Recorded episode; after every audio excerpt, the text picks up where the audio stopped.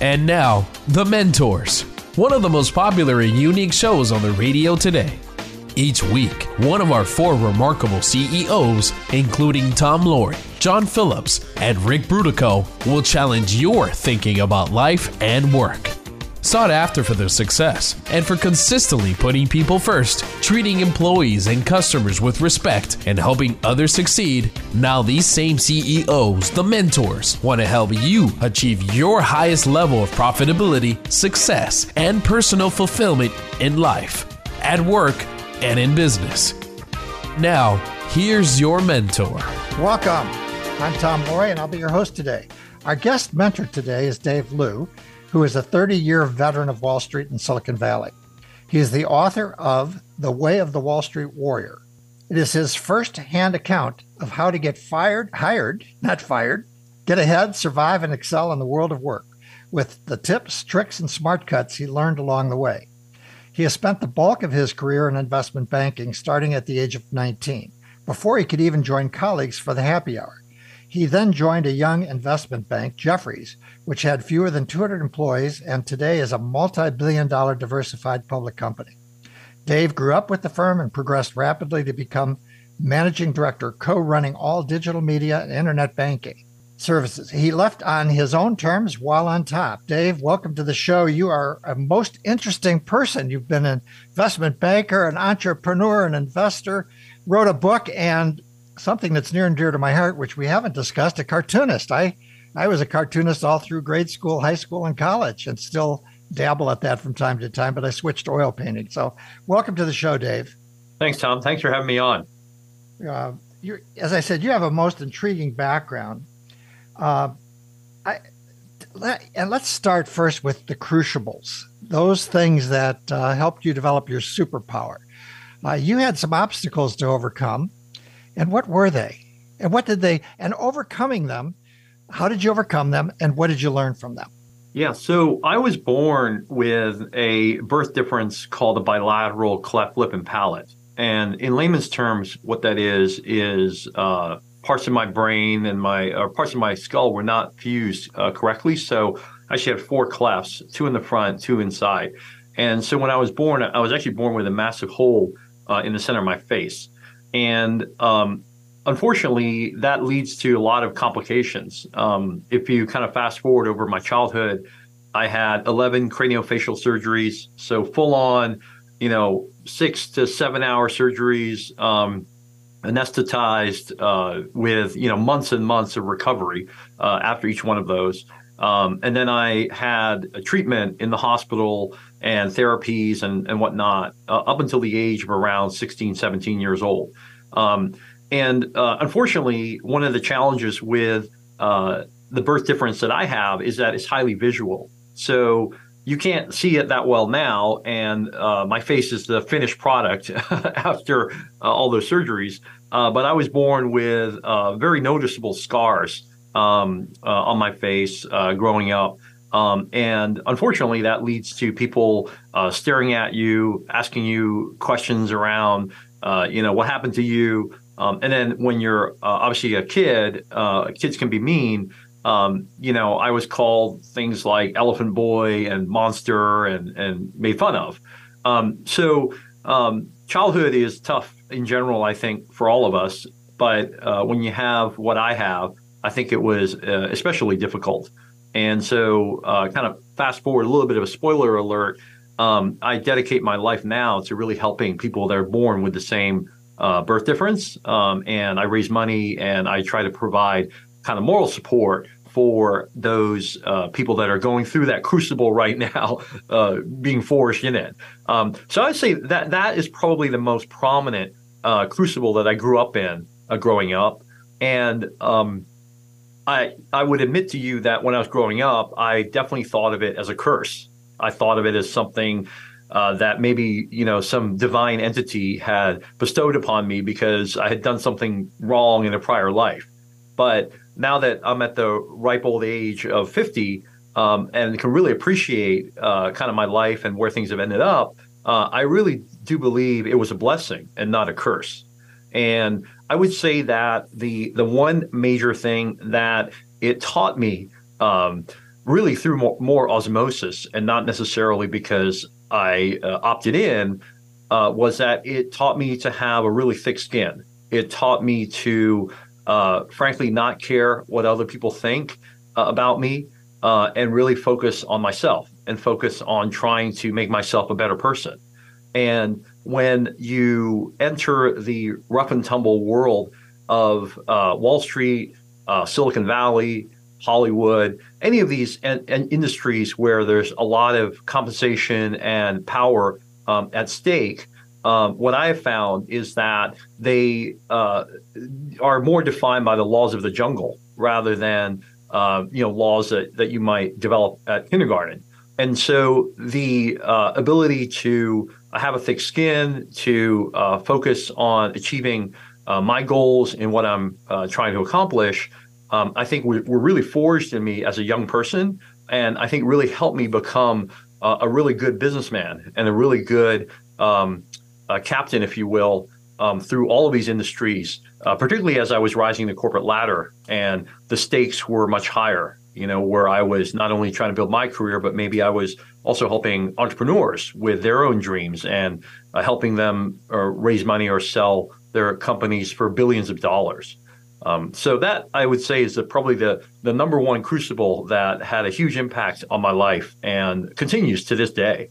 And your mother played an important role in uh, giving, giving you the right mindset, didn't she? Absolutely. I wouldn't be here today if it weren't for her. Not, not just because she gave birth to me, but um, when I was in my college years, uh, my father actually abandoned us. So I was largely uh, a single parent household.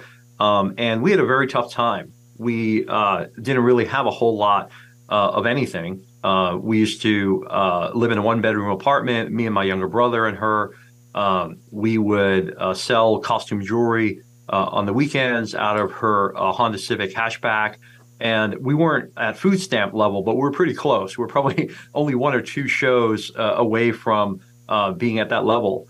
Um, and so I attribute all of my success to her.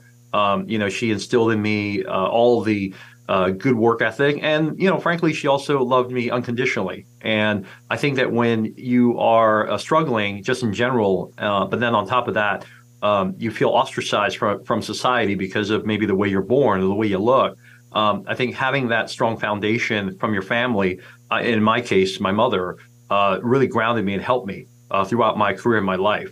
Um, and that's why, you know, when I wrote my book, um, I, I clearly dedicated it to her because uh, I wouldn't be here today. I wouldn't be the man I am today without her. Well, uh, we haven't discussed this, but I spent a number of years in plastic surgery, and I know a lot of plastic surgeons who do- donated a great deal of time all around the world in helping people with cleft palates. So I'm very familiar with that. And also, I was a single parent. I was more like in your mother's shoes. My uh, first wife uh, decided she didn't want to be a mom anymore, and she took off, and I ended up raising my kids. So we have some uh, some crossover there in terms of from a different point of view, but I certainly can have a lot of empathy for both of those things. So we're going to come back in a few minutes with our guest mentor, successful entrepreneur and former investment banker Dave Liu, who's sharing his tips and tricks and smart cuts that will help you survive and thrive in your career. Go to our website, thementorsradio.com, and click on a list of shows to listen to past guests, including Ram Charan, Dolores Hart, Rich Karlgaard, and Harold Burson. This is Tom Loarie, and you're listening to the Mentors Radio Show. And now, back to the Mentors, where remarkable CEOs challenge your thinking about life and business. Welcome back. This is Tom Loarie, and I'm with guest mentor Dave Liu, former managing director of digital media and internet banking at Jefferies, a mid market investment bank. Remember, you can also listen to the show or any previous show via podcast on iTunes, TuneIn, Spotify, Google, and more on any device at any time. You can subscribe at thementorsradio.com. So while we were on break, we were talking a little bit about social media and the challenges today. Why don't you share a little bit of your insights on today versus when you were growing up and the challenges that somebody uh, with uh, cleft might have in the, to the world we live in today? Yeah, absolutely. So uh, one of the one of the great things I think about uh, what I've been able to live through is I've been able to be at the uh, forefront of the the birth of the internet. So I was an investment banker uh, in the Web one era you know, in the 90s through aughts, you know, the Web 2 era, uh, and now in the Web3 era, mostly as an investor and a, and a board member and a founder. Um, but I, but I've certainly seen kind of the the uh, rise of social media uh, during these last 20 years, 20, 30 years. Um, and I compare it and contrast it against um, the uh, environment that I grew up in. And I think one of the the really big differences, Tom, which I think is something that uh, we all deal with, uh, and it's not just people with a birth difference, um, is uh, the the Joneses.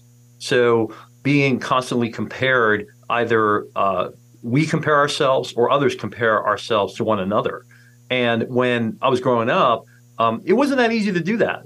Um, you would just kind of compare yourself to your, you know, small circle of friends or classmates.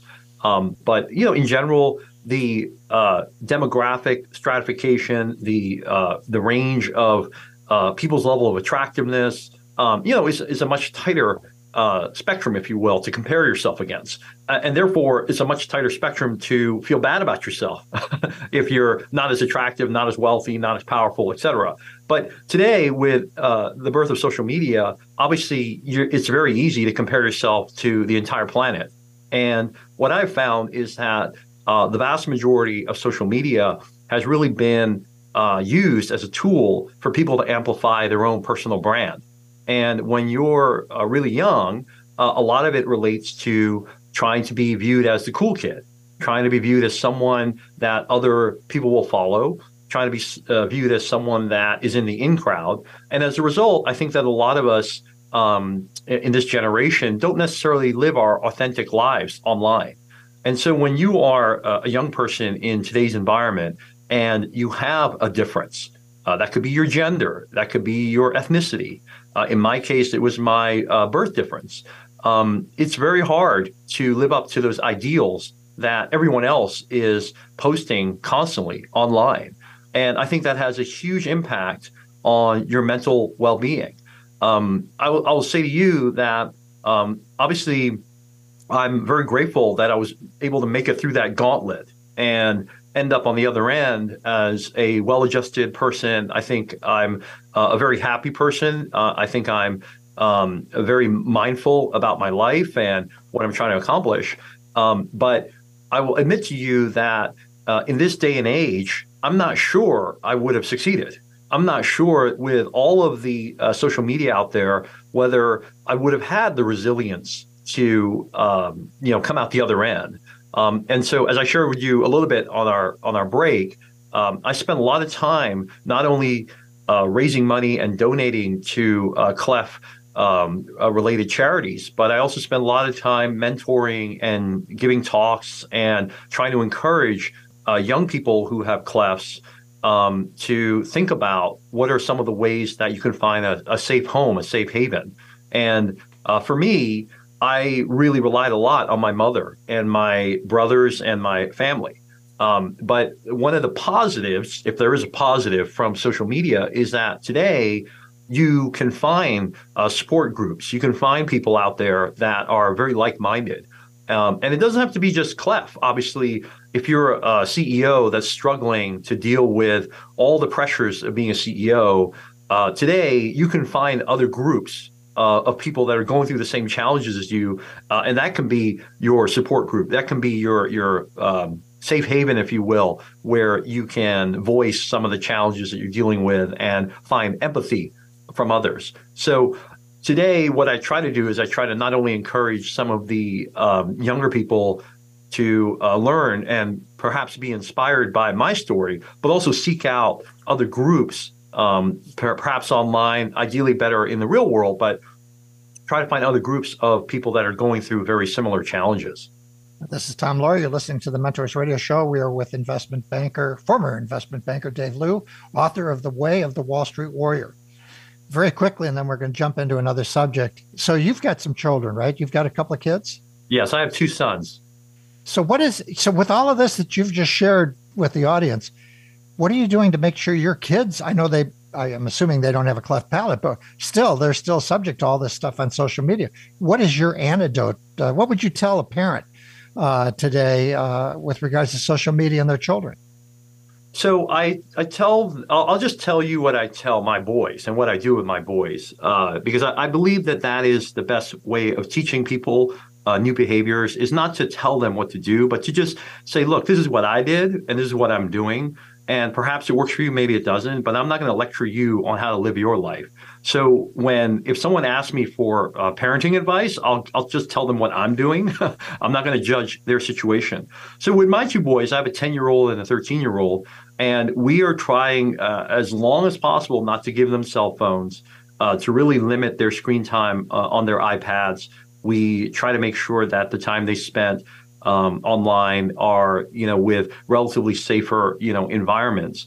Um, but I do try to pound into them um, a couple key principles that uh, that have really guided me. So one of the things that I try to tell them is that the root of happiness, the root of being happy with yourself, with your life, with everything, is gratitude and being happy with what you've been given and be uh, grateful for what you've been given and and think about that every day as uh, you know ideally throughout the day but I, I really do believe that people that are grateful tend to be a lot happier than people are not um, and then the the the uh, the opposite side of that coin, if you will, is I tell them that I firmly believe that the root of all evil, the root of all unhappiness, is resentment.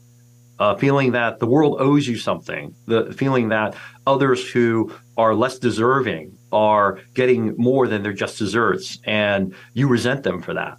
Now, I'll be the first to admit, Tom, like these are very hard, right? These are these are these are wired in our uh, human DNA. But whenever I catch my boys either uh, feeling you know not as happy as as they should be, or or, or feeling angry or uh, resentful to other people, I, I, remind them of that, and and I think it tends to be a little bit of a north star for them, where it kind of helps them tack back to uh, you know kind of a more balanced uh, view of the world. Um, but that's just a, a, a, small example of what I try to do as a dad. So, um, well, there's a lot there to unpack. And, and I know because we talked about this last week, you know, there's economic turbulence and social media plays a big role in uh, when people get hired, when they're interviewing. Uh, you talk about you better go through and clean this, clean your social media. Uh, maybe you could talk a little bit about that as well, how damaging that can be. Yeah, absolutely. Because um, in in today's day and age, uh, it's very easy to uh, figure out like who someone is online, or at least uh, get a sense of their persona. And what I've seen in the hiring that I've done, and I've hired thousands of people uh, during my career, uh, is that some of the uh, younger generation, in particular, are not aware that some of these things that they put online can come back and bite them. And ultimately you want to have uh, your true authentic self i think. You want to bring your authentic self to work. But sometimes some people are too authentic. And there are certainly things that you don't necessarily want to articulate uh, you know online through pictures or through your actions and I'll give you just two examples. You know, at the end of the day, um, people we know are very much motivated by money and motivated by, uh, you know, getting ahead in their career. But companies don't necessarily want to hear that or want to see that uh, front and center. We, we all know that's kind of the elephant in the room, but we, we would like to think that people are motivated more by a mission or by a greater good and not necessarily just motivated by money or by trying to get my job as your boss. Um, and it's very easy to actually demonstrate that through your social media that you're actually more motivated by that than anything else. Well, let's hold that thought. We're going to come back in a few minutes with our guest mentor, successful entrepreneur and former investment banker Dave Liu. This is Tom Loarie, and this is the Mentors Radio Show. And now, back to the Mentors, where remarkable CEOs challenge your thinking about life and business. Welcome back. This is Tom Loarie, and I'm with guest mentor Dave Liu, former managing director of digital media and internet banking at Jefferies, a mid market investment bank. Let's shift gears a little bit and talk about your career. You had a what I would call a meteoric rise. There's a couple of things that stood out. Uh, the book is outstanding. It's packed for the for my audience. It's packed with all sorts of things that are career related that people will find of interest, regardless of uh, your walk of life. But uh, you you you became a managing director at a pretty young age, uh, as I, I recall. Uh, tell us a little bit how you moved. You started at 19 uh, in Goldman Sachs, I believe it was, or with somebody. Yes. Uh, and then, how old were you when you became a managing director? Uh, around 33. So that's a pretty young age for a man- managing director. And you also, I think it's another key thing, is you got into a company, Jefferies. Let's talk a little bit about the history. That's interesting. Um, when it was a young company and it grew. And I, fortunately, my career started with a young company called American Hospital Supply, and I caught the wave in the medical device business because I got in early. Uh, although the investment banking business has been around for a while, but you came in at a time, and Jefferies was formed after we saw the exits of Smith, um, Alex Brown, Montgomery, Robertson, a whole bunch of the mid-market firms just disappeared because they were gobbled up by the big. Con- so, talk a little bit about your journey to the top. Yeah, absolutely. So when I was coming out of school, as I mentioned, I was uh, in a pretty tough financial situation, and I realized pretty quickly that investment banking, Wall Street was something that uh, I think I could be pretty good at, and I could frankly make a lot of money really quickly, so that I would be able to pay back $100,000 of school debt that I graduated with and also be able to help my mother sending sending money home and helping her, you know, get out of that one bedroom uh, apartment that we were in. So I entered the industry at a very young age. Um, started, as I mentioned in my book, I started at Goldman Sachs as a, as a, uh, a summer uh, intern analyst. Um, and then when I graduated, I had a lot of different options. Uh, could have gone to not only the Goldman Sachs of the world, but some of these, you know, younger startup uh, investment banks. Um, and I got this random call from Jefferies uh, when they were only a few years old. Uh, their investment banking group was uh, really nascent. They had they actually hadn't generated any revenue uh, as an investment banking team when when I joined them. And uh, really, the, the main reason why I went there was I felt that the prospects of the firm were going to be really good. And as a young person, I would have insight and access to very senior people. One of the things I noticed when I was at Goldman was that uh, in investment banking, you have these things called working group lists, which show all the people that are assigned on a deal. And what I noticed was the recent graduates from college were at the very bottom of that list, and there were, um, you know, piles and piles of people above them. So there were many, many layers up into the senior person. And even within each layer, there were lots of other people. So I looked at that and I said, wow, if if corporate America is a totem pole, like I'm really at the bottom of the bottom below lots of different people. But at Jefferies, because it was a young firm, uh, a lot of the deal teams were really small. So I could see immediately that if I was part of a, a transaction or a deal team at Jefferies, uh, I would get much more exposure to senior people. And then Jefferies Investment Banking Group was really seated with a lot of senior bankers from another firm, Drexel Burnham, which was a firm that was run by uh, Michael Milken, who uh, invented uh, the high yield market, a uh, uh, segment of the uh, fixed income market. And when I saw that, I said, okay, not only could I be part of a firm that could grow very rapidly, but I could be part of a firm where I could learn directly at the foot of many Jedi masters. And perhaps this could help my overall career because I'm a big believer that if you learn more and you work hard, eventually things do take care of themselves. So I joined Jefferies at a really young age. Um, as you mentioned, you know, I got promoted really fast. I was promoted faster than anyone in the firm's history at every level. Um, and I ultimately became a managing director at the uh, age of 33. Uh, and I was running uh, the internet group, and uh, I was a co-head, and I was also doing other things in in capital markets.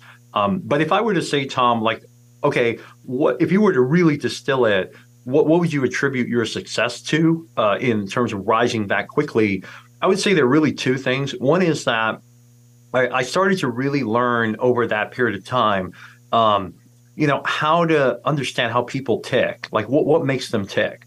What what are their motivations? How do I get not only people that are working for me to bring their best self and do their best work, but also how do I uh, manage my boss so that my boss feels incented to promote me, to pay me more, to want to see success in my career. And the same thing when I ultimately had my own book of business and I had my own clients, I thought deeply about how do I help my clients so my clients want to help me in my career. And so I'd say first and foremost, it was really getting to the heart of what motivates people so that I can then think about how to build incentives for them to not only help themselves, but help me. Uh, and then the second, it was just good old fashioned hard work.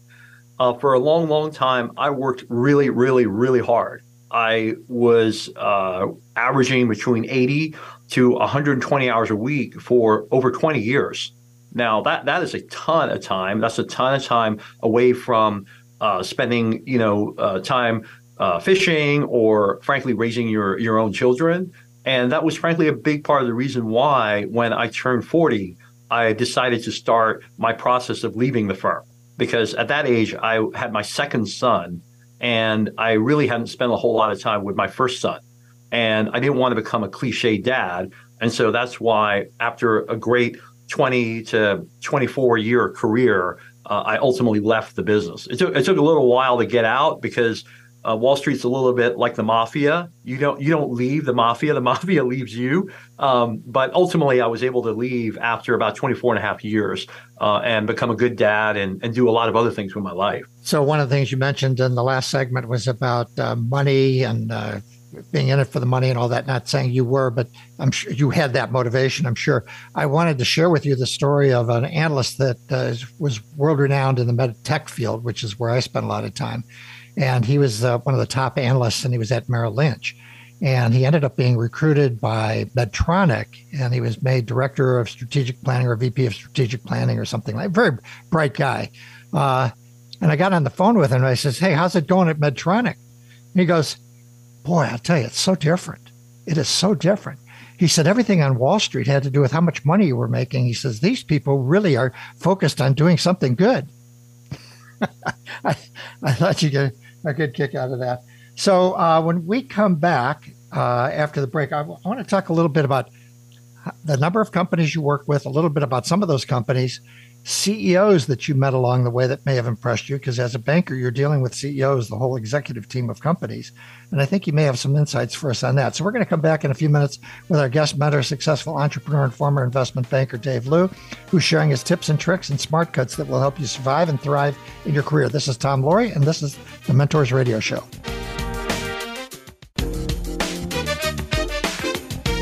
And now, back to the mentors, where remarkable CEOs challenge your thinking about life and business. Welcome back. This is Tom and I'm with guest mentor Dave Liu, former managing director of digital media and internet banking at Jefferies, a mid market investment bank. So let's go a little bit more into uh, your achievements. Um, how many companies did you work with over the years? How many deals did you do? How much capital did you raise for these companies? That's really the name of the game. And I, I do want to add a lot of people don't really have an appreciation. Many people don't because they don't understand the business, don't understand investment banking. But for a guy like me that's got a biotech company, people like you and others that help us bring in the capital to fulfill our mission, you're just absolutely critical to the effort. So I just want to make that uh, comment for the audience that you're. It's not all about money. It's you guys really are there providing a real service because you have a lot of sources to go for for the money. So with that, tell us a little bit about what you achieved while you were there.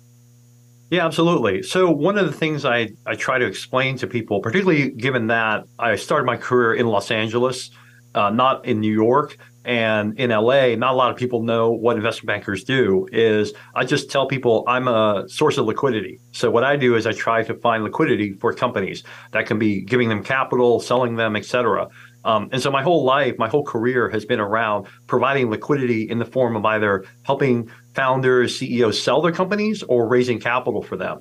Uh, and with that lens, I've done well over $15 billion worth of transactions, either by raising capital through IPOs or by selling businesses um, during my career uh, on Wall Street. Um, I would say that in terms of completed transactions, I've done well north of 200 uh, deals uh, during my investment banking career. So, kind of the first half of my career as, a, as an advisor. Um, but I have probably worked with thousands, if not, you know, tens of thousands of companies over my career because there's a lot of situations where you might be helping a company uh, with their business plan or giving them some advice, and um, either they don't need a banker or they choose another firm. Uh, so, not all relationships uh, that you develop on the uh, corporate side turn into uh, fee paying transaction opportunities. Um, and during my career, I had the opportunity to work with all stages of companies. So I've worked with companies where I just got to know the founders when they were two guys in a garage. So very classic uh, Hewlett Packard, you know, Palo Alto, you know, Silicon Valley. Um, I got to know them, help them for seven, eight, nine years, and then ultimately, I was also one of the people that helped them go public uh, when they finally reached that uh, IPO escape velocity. Um, and I've also worked on the other spectrum where I've worked with uh, mega mega cap. Um, you know, internet companies, software companies that are looking for advice on divesting a division or acquiring something, and that company is run by a ton of corporate people. Uh, they're not necessarily wearing suits, but they're the proverbial suits. They're the people that that go, you know, to the office in their Teslas and they're uh, uh, all their food is free and they're they're making hundreds of thousands, if not millions of dollars a year. Um, and they need uh, someone like me to help them think about uh, what are the things we should buy, as well as what are some of the assets that we should uh, divest. So it really helped me a lot later on in my second half of my career as an entrepreneur because it helped me kind of think about what are some of the challenges of people that are trying to either create an idea and then bring it to fruition, or they already have some kind of uh, USS battleship enterprise business and they're trying to protect it as much as they can from like invaders and from other competing companies. This is Tom Loarie listening to the Mentors Radio Show. We're with investment banker Dave Liu, author of The Way of the Wall Street Warrior. Um, as we go forward here, what are, what are some of what when you think of the most successful CEOs? What were the maybe two or three traits that just I mean, thinking now you're an entrepreneur, you, you learned a lot from all these people. If you were to have three takeaways from the people you really admired, uh, what would they be? I'd say two of them were were actually the ones I used to rise a corporate ladder. So they work really hard and they really know uh, how people work. Okay, so I don't want to use the word manipulation, but they know how to get employees to do what they want. They know how to convince customers to buy. They know how to convince investors, uh, maybe through FOMO, to invest like now rather than wait. Um, but I think really understanding how to get to the heart of people's motivations and create incentives for them to do what they want. That is a very clear characteristic of all the really successful CEOs and founders that I worked with. Um, but the third one, uh, which which is really needed if you're selling a product or service, so you're not an advisor, is really knowing your customer. And um, many of the top CEOs that I worked with um, were religious about this. Um, you know, they, they get like really into the weeds. You know, there, there's a lot of sometimes criticism of CEOs that, you know, are really micromanagers. Um, but what I have found is that if if you if you have a period of time where you're micromanaging, you're really getting into the heart of the service or products that you're building, then you have much more insight into your customer than CEOs that are sitting at in some ivory tower and looking at powerpoints all day. Um, and so I would say those are Tom. Those are probably like the three main characteristics that I've seen as commonalities among the you know the hundreds of CEOs that I worked with that were able to you know have a successful IPO or successful uh, M and A of their of their business. So the so let's come back when people you know because yours is I mean the business you were in is a relationship business. I mean you may not get a transaction, but I've known bankers over the course of my career and they've built nice relationships and it's just a matter of when you have the bake off on who's going to end up yeah. getting it. But that, that, that's why I got to know thousands of companies, but did hundreds of transactions, right? And what if if people were talking about you, what is it that they'd be talking about? And I'm getting back to relationship. Yeah, I think that the I think there's probably three things that I'm I was very well known for. Uh, one was working really hard. Like you could you could ping me, call me anytime, any day, any hour. It doesn't matter, right? Like I was always available. I was 24 seven. It was like 7 Eleven, 24 seven, right? Uh, I'm I, I was always known like that. And then second was that I was generally known as a good guy. Like I was not um, because, because I prided myself in not being uh, so transaction focused. Uh, a lot of investment bankers, um, even though they they all say they're relationship builders, they're so transparent. It's obvious that if there's not a fee they can smell right there, they're gone. You know, they're, they're gone like the roadrunner. You know, you'll never see them, right? Uh, but but I made it. Uh, I really made it part of my uh, mo to uh, to be viewed as someone that's not just here for a fee. Obviously, at some point, you know, we need we have a business to run, but I'm really here to help you and build a relationship. So that's the second thing, and and then the third thing is like, um, I couldn't be all things to all people. So so I tried to pick sub segments where I could be like a ninth degree black belt. So one of the areas that I was known really well in the valley was for ad tech. Like I was like Mr. Ad Tech uh, because that's a that's a very complicated segment of the internet. Uh, all the other, you know, kind of fly by night bankers were all like consumer internet guys, right? Because that's kind of easier to cover. Uh, I covered those too, but I was very, very much focused on ad tech uh, and being a specialist in a subsector. And what, for the audience, what's ad tech? Oh, uh, advertising technology. So it's all the the guts and the the the back office stuff that help uh, these these big internet companies monetize you. so how do they figure out how to monetize your presence and your audience? And have you carried that forth, uh, that that knowledge into the uh, ventures that you're invested in or working in? I mean, is, did you build on the ad tech part of your portfolio as you move forward, or are you kind of in a diverse uh, portfolio with investments of your time and money? So I did do a few, uh, but what I find, what I've found through my you know 20 plus year career covering the space is that essentially it's a middleman business. It's an arbitrage business. You're essentially trying to monetize uh, people's traffic, and arbitrage businesses eventually go away. So although I had one uh, investment where I was on the board and we had an exit, uh, generally, I've actually stayed away from those kind of businesses. I try to focus on businesses that are on one or the other side of the, the, the bookends. So they're either de- de- delivering a service directly to companies. Uh, so there's no middleman. They're a software as a service, and companies are using that software to help them with their business. Or I invest in businesses that are brands that own the consumer. So uh, I'm involved in an online gaming company where we make uh, hyper casual games like solitaire and word games and jigsaw puzzle games. And our core asset is our hundreds of millions of users that download our games. Um, so ad tech is kind of um, you know the nuts and bolts that are kind of in the middle, and that's a middleman game. And as an investor, uh, as an entrepreneur, that hasn't really been uh, really exciting for me because I, I always worry about the middleman getting squeezed. All right, we're going to come back in a few minutes with our guest mentor, successful entrepreneur, and investment banker Dave Liu. You'll find all of our show notes and links at thementorsradio.com. When you're there, make sure you subscribe so you do not miss any of our shows. This is Tom Loarie, and this is the Mentors Radio Show.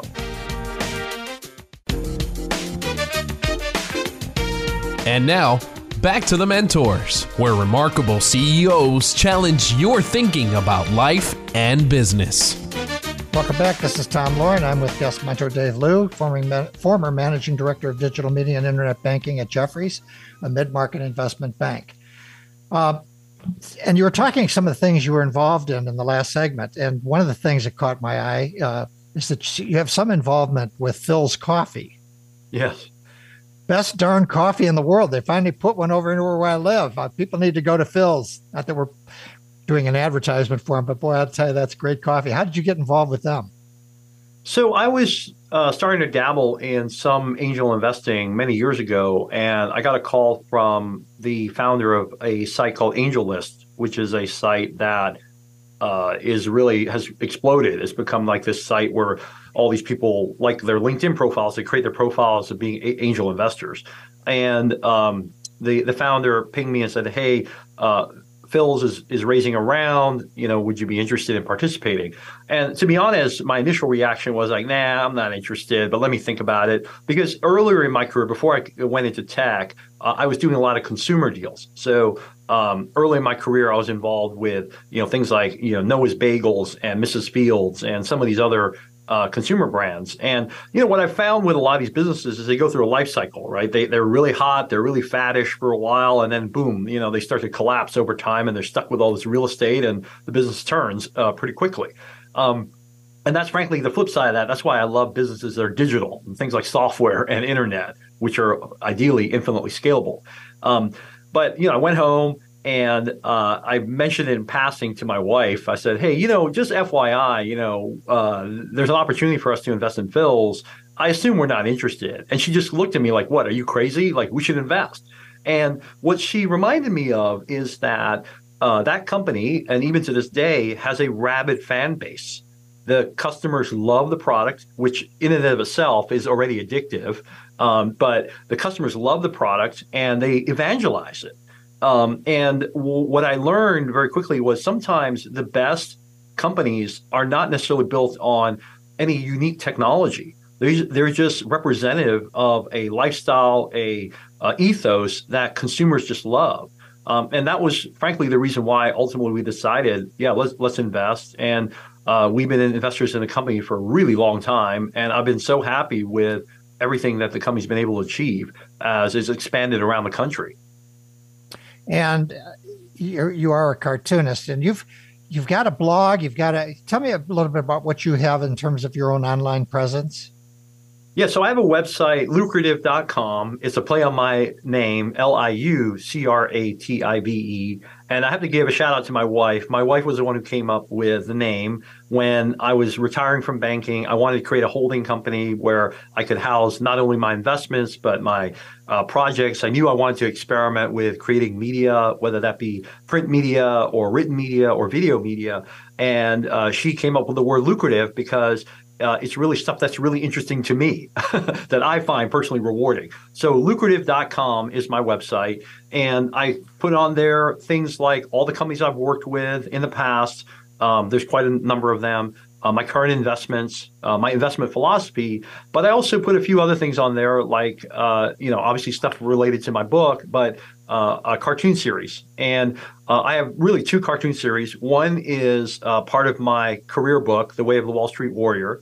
Um, I wrote a book that hopefully, when people look at it, they see it's a little different. It's 30 chapters with cartoons uh, in each chapter. Um, and then I have a, another uh, cartoon series called The ABC Life, uh, which stands for American Born Chinese, the American Born, Born Chinese Life, where um, I realized that there are really no cartoon strips about Asian American families. Uh, and so I decided to create one myself. Uh, it's been running on a bunch of websites, uh, and it's been fun. And a lot of it is, frankly, based on my life as a dad. Well, we're, we're running out of time. We're going to get those posted on our website for the audience so they can go there. I've really enjoyed having you as a guest, Dave. And uh, as I said, we've got so much more material to cover. We'll have to bring you back next year uh, sometime uh, We've been talking with successful entrepreneur and former investment banker Dave Liu. He's been sharing his tips and tricks and smart cuts that will help you survive and thrive in your career. He has a book out, which will be posted to our website, The Way of the Wall Street Warrior. So go to thementorsradio.com and you can click on that to uh, find out where you can get that book.